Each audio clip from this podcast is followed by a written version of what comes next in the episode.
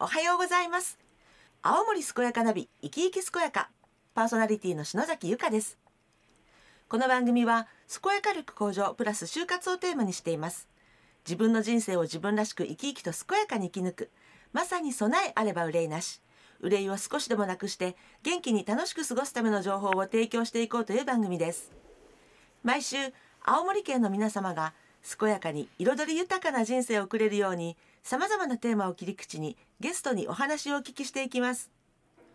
今週はコメンテーターの徳さんこと徳指武先生と一緒に青森県健康福祉部医療薬務課薬務指導グループ主査の鈴木隆さんにお話を伺います。リスナーの皆さんには番組の最後に旬の情報をお知らせするコーナーもありますので最後までお付き合いください。青森健やかナビ生き生き健やか。コメンテーターは徳さんです。この番組は毎週ゲストをお迎えしてお話をお聞きしていますが新型コロナウイルス感染拡大防止のため当面の間リモート収録お電話でお話をお聞きしたいと思います。徳さんともアクリル板越しで収録しています。さて今日のゲストは青森県健康福祉部医療薬務課薬務指導グループ主査の鈴木隆さんです。もしもし鈴木さんはい、鈴木です。はい鈴木さんそして徳さんどうぞよろしくお願いいたしますよろしくお願いします。よろしくお願いします。はいえ今日はですね鈴木さんに青森県の骨髄移植の取り組み、うんこのことについてお話をお聞きしたいと思ってるんですがあのまずは鈴木さんのプロフィールをご紹介いただいてもいいでしょうか？はい、はいえー私は薬剤師としてあの平成20年に県庁に入庁しまして、うん今年で13年目になります。はいえーこれまで保健所や県立中央病院に勤めていまして、えー今の部署は3年目になりました。はい、えープライベートでは去年2人目の子供が生まれまして、ういえー職場の理解もあってですねあの3ヶ月ほど育児休業を取るという経験をさせてもらいました。素晴らしい。うん。えー上の子もまだ小さくてまだ2歳であの両方男の子でして、まあ、なかなか怪獣にしているようで大変なんですけれども、まあ、なんとか頑張って子育てをしているというところです。まあ元気いっぱいって感じですね。ね。本いやあの当にそうで3ヶ月の育児休業一言で言うならどうでしたか？いやなんていうんですかねあの、ま、毎日毎日その大変なんですけれども、ええ。それもですし自分の時間がないというのもそうですし。ああですよね。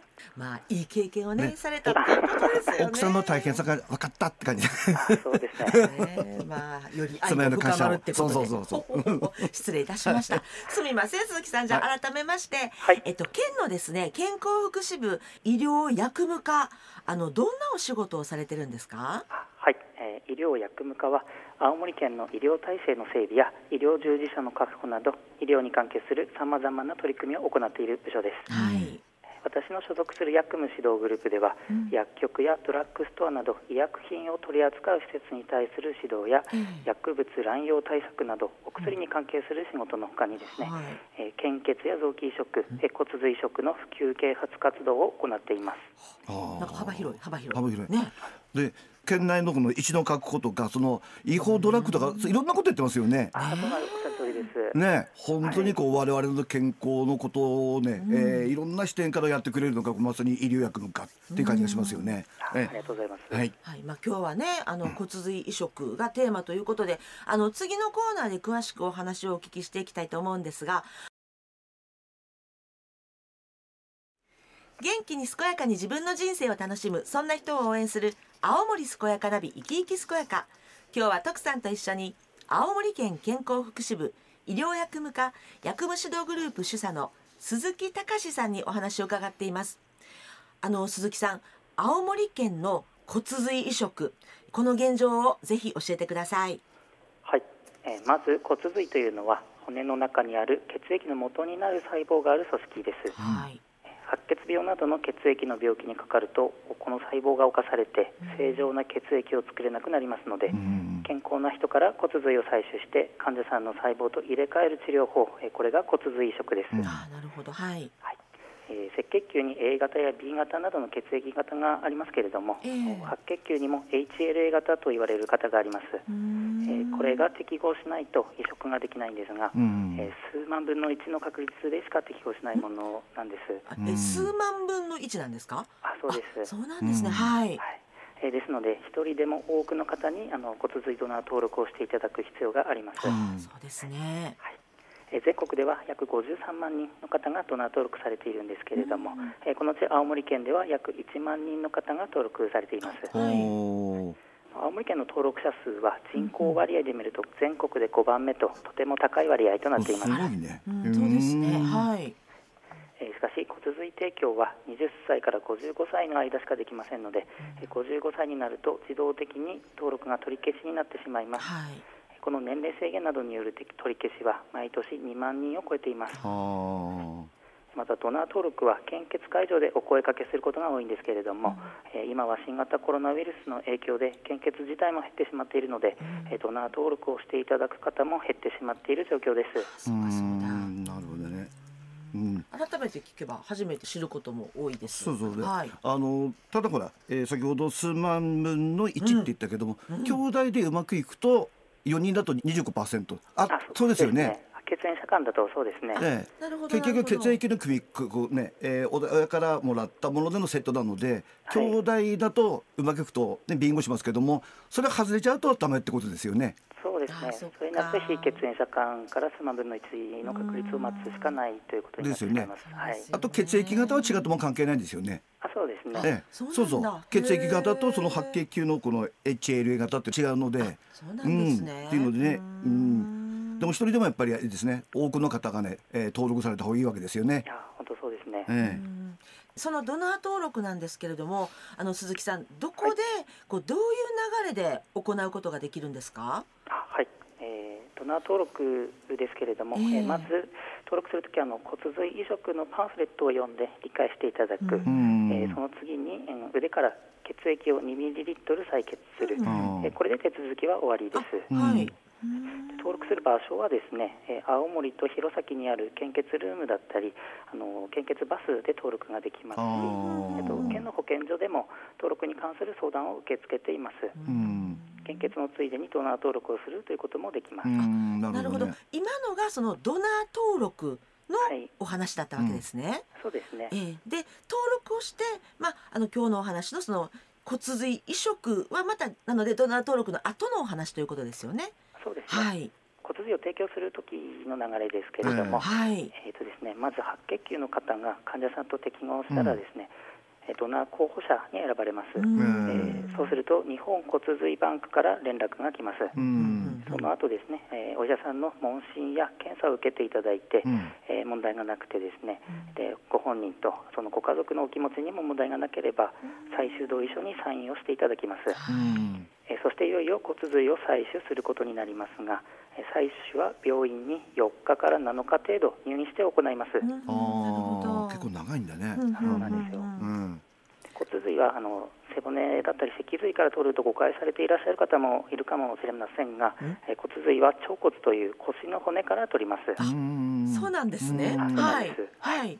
うーん。また他にもですね、ええ。あの血液の元になる細胞を増やす薬を使ってあの細胞を増やした後にあの末梢血管から採取するという方法もあります、ん。はい。骨髄の採取が終わると通常は数日以内に退院することができます。ううん。ありがとうございます。私ねこの。血液をこう、えー採血するっていうか、はい。その辺のささっき言ったように骨髄から背中のからね取るってすっかり思ってたの、ええで違うんですもんね、あそうなんですよ。ええあのほらよく結構テレビドラマとかでもうん。こういうテーマってあったりして、なんかなんとなく分かってるというかこんなもんだろうなって思ってるところはあったんですけど、うん。今あの詳しくお話をいあのしていただいたらやっぱりこう正確な情報全然違ってたなってそうそうそう。であのわ分かりました。で実際取る場所あの我々こうベルトするとベルトの下の腰骨、コリコリしてるでしょ、その骨のあたりですよね、あそうですね、ええ、そこから取るっていうので私いかにもこう病院にベッドに座ってこう背中丸めてギューッと抜かれるっていうそのイメージしかなくて、うん違ったなと思って。そうですね。まあでもこう実際その入院が必要であるとかね、まあそういったところもやっぱりあらかじめよく理解しておく必要はあるっていうことですよね。そうですね。はい、ありがとうございます。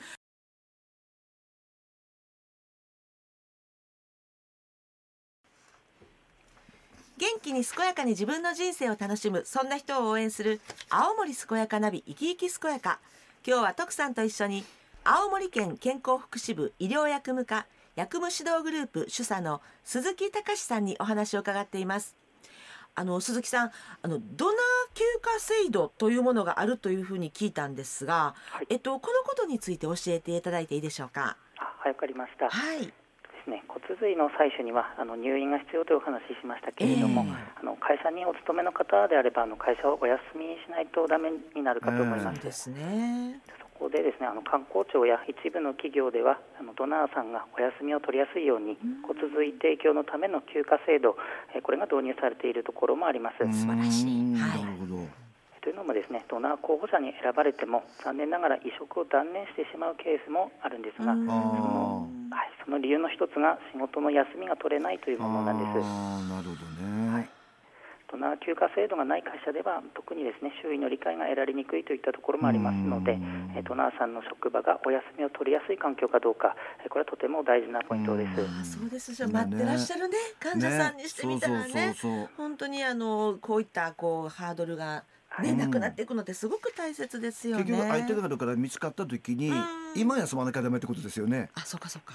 そうです。あのタイミングも骨髄提供を受ける方の,、うん。あの移植のスケジュールに合わせてこの日休んでくださいということになそうるですよね。あそっか、うんじゃあ環境の整備がすごくこう求められている中、まあ、いろんな取り組みが進んでいるということですね。はい。はい、あの県などでも何か動きがあるんですか？あはい、はい。えー青森県ではですねあの2年前から青森県骨髄ドナー女性事業費補助事業という事業を実施しています。はい。はい、えー県内の市町村ではドナーさんのご自身やドナーさんが勤める事業所を対象にして、うんえー助成金を交付している市町村があるんですがこの市町村の事業を補助するという事業です、うんなるほどなるほど。はい。えーこの事業でドナー女性事業を導入する市町村が増えればうんドナーさんの経済的な負担を軽減できますしうんまたドナー休暇制度の導入が進めば仕事の休みが取れなくて骨髄提供を断念するといったケースを減らすことができます。うん本当ですね。ううんん。まあ動きとしてこの始まってえっと2年前からとおっしゃったんですがどんな状況ですか？あはいそうですね、まだ2年目なんですけれども、ええあのドナー女性事業を新たに導入するといった市町村が増えてきて、うんえーくれてましてあの環境が少しずつ整ってきているのかなと考えています。あそうなんですね。私もねこうのん青森県骨髄ドナー女性事業費補助事業はいというのであのホームページで県の方の見てたある出てますねチラシね。あ出してました、はい、ええ。私もねこう最初お話聞いた時に、えー増えればって言ったけどもあ半分以上いってるんだ、うん。やっぱりね全ての市町村でやっぱり取り組んでほしい愛ですよね。そうですよね。ええ。うん。こういったものがどんどんねね。広がっていってこういけばいいですよね。ね、やっぱりね、はい。休み取れない何かのこう手助けしたいのに休みが取れないっていうのがねやっぱり一番大変だと思うし、うんうん。ね。はい。えそういうような環境がぜひ進めばと思いますね。はい。あのお時間が来てもう最後になってしまったんですけれども、ぜひあの鈴木さんからリスナーの皆さんに一言メッセージをお願いいたします。はい。